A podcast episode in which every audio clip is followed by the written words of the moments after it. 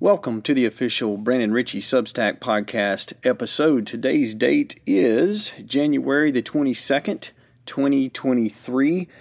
It's a Sunday, it's rainy, it's cold, but today I have a very special episode for you. And if you're tuning in for the first time, this Substack and podcast blog serves as a map for helping you and those around you to be a zenith during chaotic times. And what do I mean when I say zenith? Uh, to clarify this, I basically mean that I want you at your peak. I want you at your best.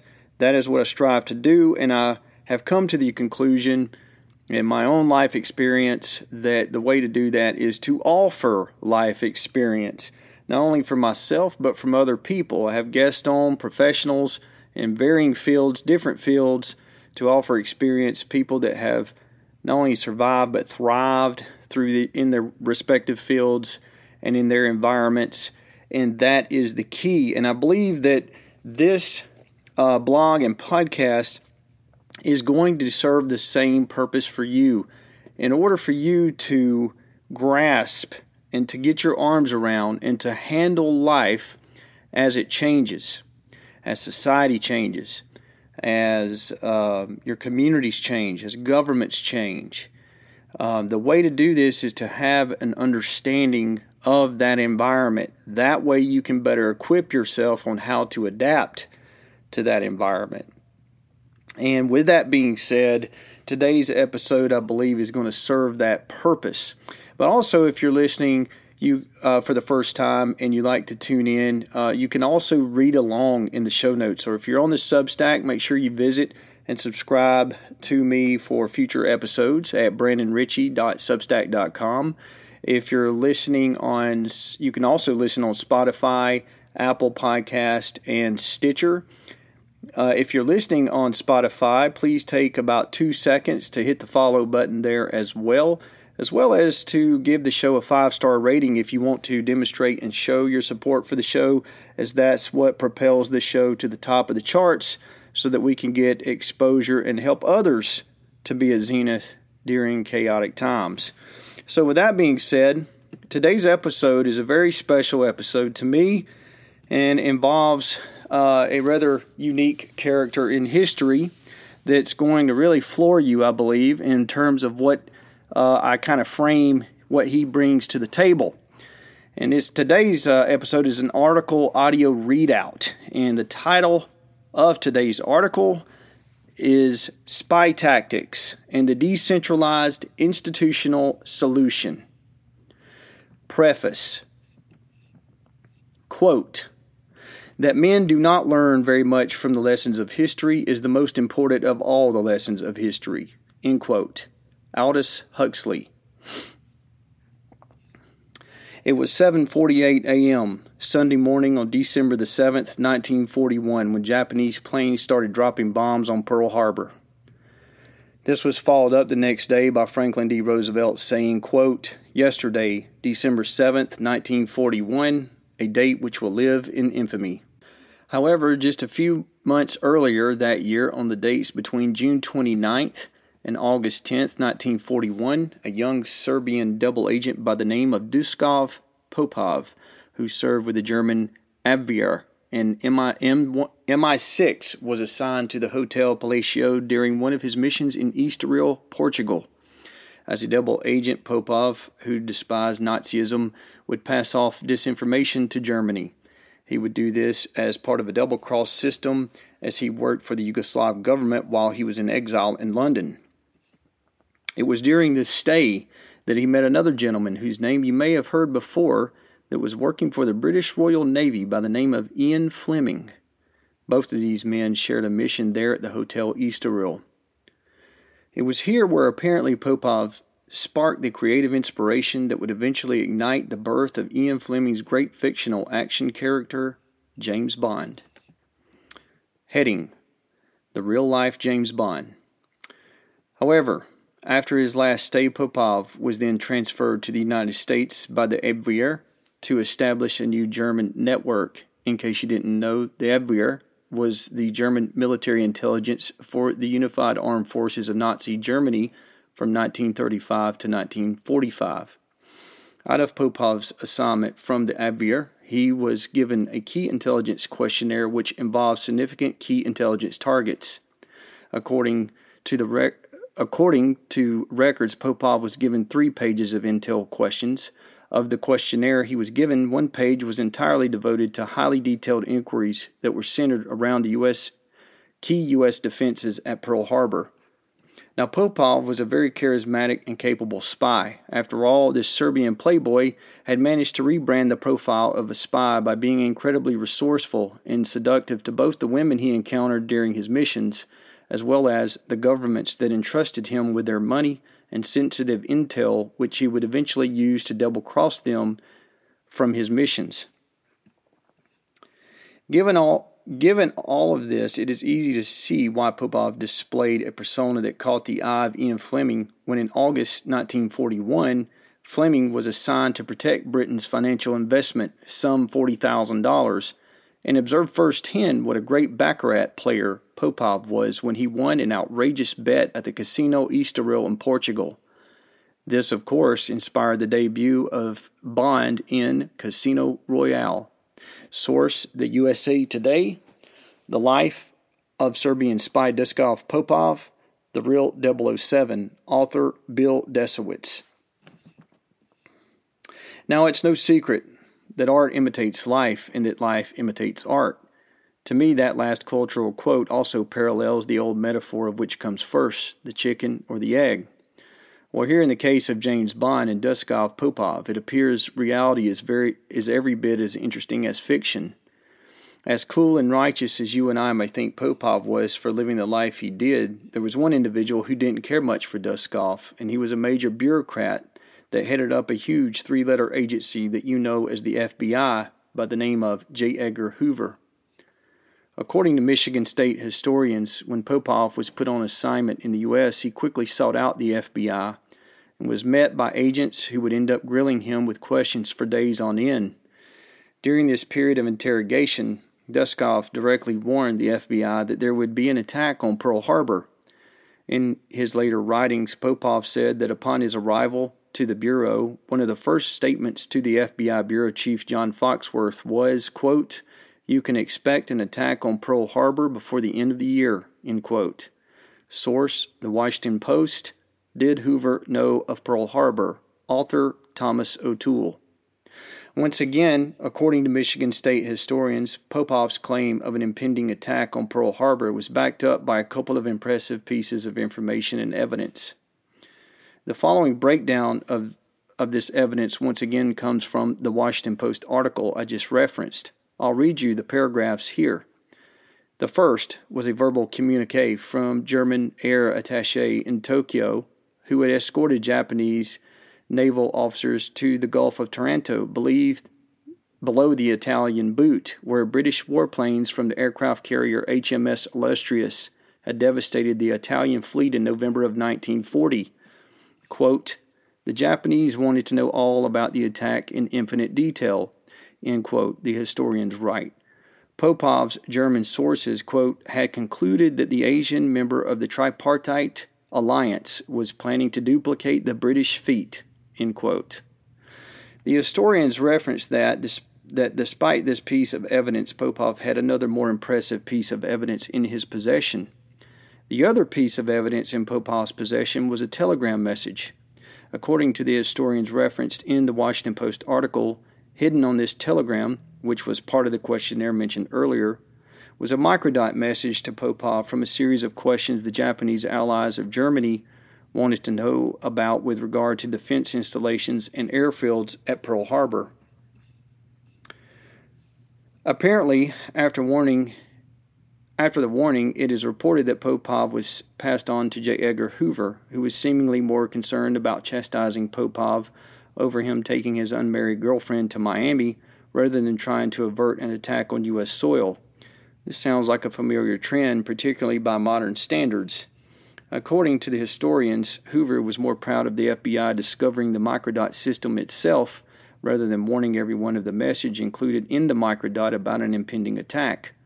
This is what is known as incompetence at the highest level of government, which again sounds very familiar, as certain things seemingly never change.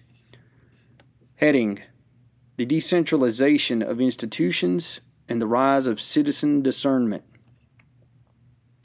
So, why did I choose to talk about the real life James Bond to open this episode? I wanted to use Duskov's story, which is backed by historical documentation and accounts, to illustrate the significance of intelligence and how information can be disseminated or suppressed, as we've seen here with J. Edgar Hoover's choice to not heed Popov's intelligence gathering surrounding Pearl Harbor. The era of information we live in is used more as a weapon to shape outcomes in today's world more than it is used as a means to inform the public. Because of this, as individuals, we are now living in an era where we must learn how to get better at discernment, as well as being able to read the legacy media's true intention behind a story, or to recognize that story their reporting may be covering up the truly significant message that we should really know about. In other words, we have to be able to discern signal from noise. Once again, in the Hoover and Popov example here, we saw that Popov had had real signal in terms of information and intelligence that should have been acted upon and used to get the warning out to the public, but instead Hoover ignored it. He distrusted Popov, but Hoover was all, was told directly by MI6 that Popov would be arriving in New York with the intel, yet he still chose to ignore Popov's evidence and verbal warning. This is a clear problem when it comes to too much centralization of power and authority, as we've seen play out here both throughout history and with what's still happening directly in our modern society today. This is exactly why I believe the media landscape in our modern era, along with the advent of social media and technology, is changing. I believe it is shifting from, from the traditional stance where the public has historically relied upon and trusted a handful of giant media corporations to now we are seeing a revolutionary growth of more decentralized, independent citizen journalism. This is happening because people who can discern fact from fiction are taking the time to dive into the details and history of stories and media narratives as I work to do that very thing right here on this platform. As a spy, Popov proved himself to be a very resourceful individual, and it is my belief that we can learn a lot from this man, which is why he serves as the central motivation for today's article podcast. In the world of intelligence and the flow of information, Popov had to be smart about his role as a double agent. If he slipped or wavered, and it resulted in the risk of his loyalty being questioned, it could have very quickly cost him his life. But that didn't happen. Popov ended up living a fairly lengthy life, particularly considering the line of work he was in, passing away in Opio in August 10, 1981, at the age of 69. I must admit that James Bond has always had a significant impact on my life, as I have always admired how such a character can be so cool under pressure and to manage to escape the most dangerous situations. With that being said, there's a lot that we can take from such a man like Popov and apply it to this modern era of information warfare that we're living in. Like Popov, both you and I must always work to hone our skills of discernment, not only for extracting the signal from the legacy media while at the same time not allowing ourselves to be distracted by the noise, but to also apply this skill to our everyday lives. We must be able to apply these skills when reading people for the purpose of minimizing risk when it comes to negotiating business deals, getting into partnerships, and also learning to listen to our intuition when faced with a situation that just seems off and in our gut doesn't seem right. Quote, in a world of propaganda, the truth is always conspiracy. End quote. Herbert Hildebrandt. It takes a lot of work, discipline, and focus to discern the truth from a lie, and many people lack this ability. I've experienced this with a couple, with multiple people who have even expressed what seemed to be a genuine interest in my discussions and writings, but ultimately just didn't seem to have the ability to see through a false narrative. I think some people lack a good reference point or guide in their lives, so when they become adults, they are incapable of accepting reality until reality smashes their door in and forces them to face it. With that being said, I do believe that there are people who just need a bit of coaching and to be exposed to an alternative viewpoint that makes sense. In this way, logical thinking can be taught to those that possess a gauge for it. Because of this, I wanted to include the following little logic test below to help you think through a problem when seeking the truth. This is a formula that I use when starting the process to discern what is more true and what isn't when faced with a more complex scenario. In this era we are living in, we must all focus more on our abilities of discernment so that we, the citizens, can be the solution to a decentralized form of media and assist in the dissemination of accurate information. This can be used as a good reminder that sometimes extracting the signal from the noise can take a bit of thought and work that many lack the ability to carry out. However, perhaps this little exercise can serve you well. Heading The exercise How to discern who you can more likely trust. When scanning conflicting news stories or a physical room during a condition where there's contentious disagreement on an issue, first ask which person or side is advocating for more freedom and go with that person as long as they maintain the goal of freedom. Next, look directly to the source and what each source on both sides of the argument or disagreement are actually debating. Third, look at which side is trying to silence, demonize a race, cancel, label, and look at what they actually stand for. Avoid siding with these people. Finally, if neither side is making sense, then pick up the fight and offer a freedom first option yourself. Consider the following logic test to help you with walking through the difficult task of, of discernment and examine the following parable that illustrates logic. Parable Imagine a traveler is walking along a path and comes to a fork in the road. At this fork, one path leads to heaven and the other leads to hell. At this fork, the traveler knows this and also knows there will be two men at this fork as well. Of these two men, the traveler also knows that one of these men is a liar, while the other is a truth teller. Given this knowledge, what the traveler does not know is which man is the liar and which one is the truth teller. The traveler also doesn't know which path leads to heaven and which one will lead them to hell. So, how should the traveler think through this problem to take the correct path? To clarify, to clarify this, let's start by assuming you, the reader here, knows that the path to the left leads to hell and the path to the right leads to heaven for the sake of discussion. Now, knowing this, you also know that one of the men is a liar and cannot be trusted, while the other is a truth teller and can be trusted, but you don't know which. The way you, or the traveler, can find the correct path to get you to heaven is to approach one man at a time and ask him which direction the other man would tell you to go in order for you to get to heaven. Given that the liar will lie, he would say that the other man would tell you to take the path to the left, the path to hell. Given that the truth teller will tell you the truth, he would say that the other man would tell you to take the path to the left, the path to hell. Therefore, you know that the path to heaven is on the path to the right. This is a brilliant logical model for working through a difficult scenario. Keep this in mind. Heading the wrap up.